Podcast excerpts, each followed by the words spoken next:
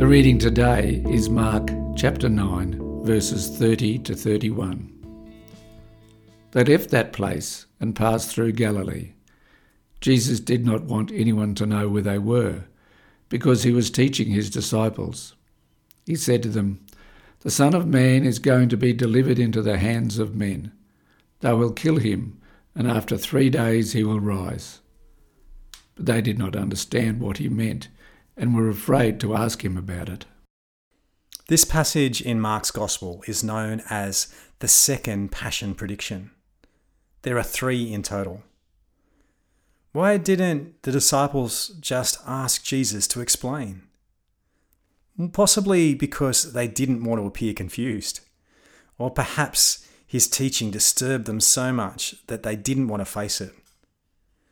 One of the great myths of the Christian faith is the closer we are to Jesus, the more we are supposed to know about God, about prayer, about the Bible, about religious stuff.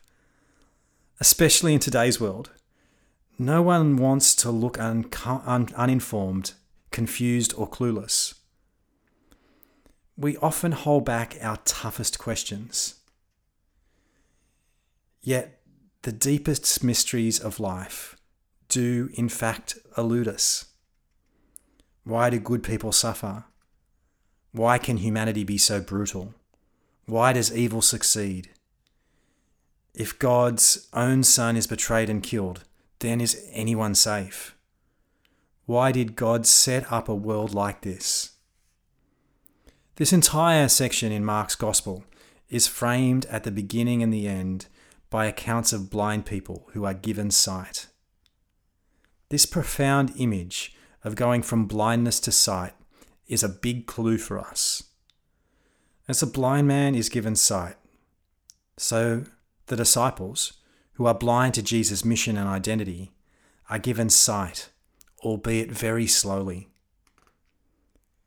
Intelligence is measured not simply by what we know, but also by how eager we are to learn more. At the edges of what we know is the greatest chance to grow in understanding, which is why questions are so important.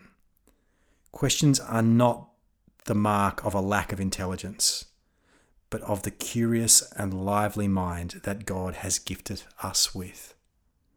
Let us pray. We thank you, Lord God, for the clarity you give us in Jesus Christ, your Son, our Lord. Despite this clarity, we still often wrestle with questions and lack of understanding. Meet us in our lack of understanding and keep us ever seeking more of you. Amen. If you have any questions or would like to find out more about our church, visit stbarts.com.au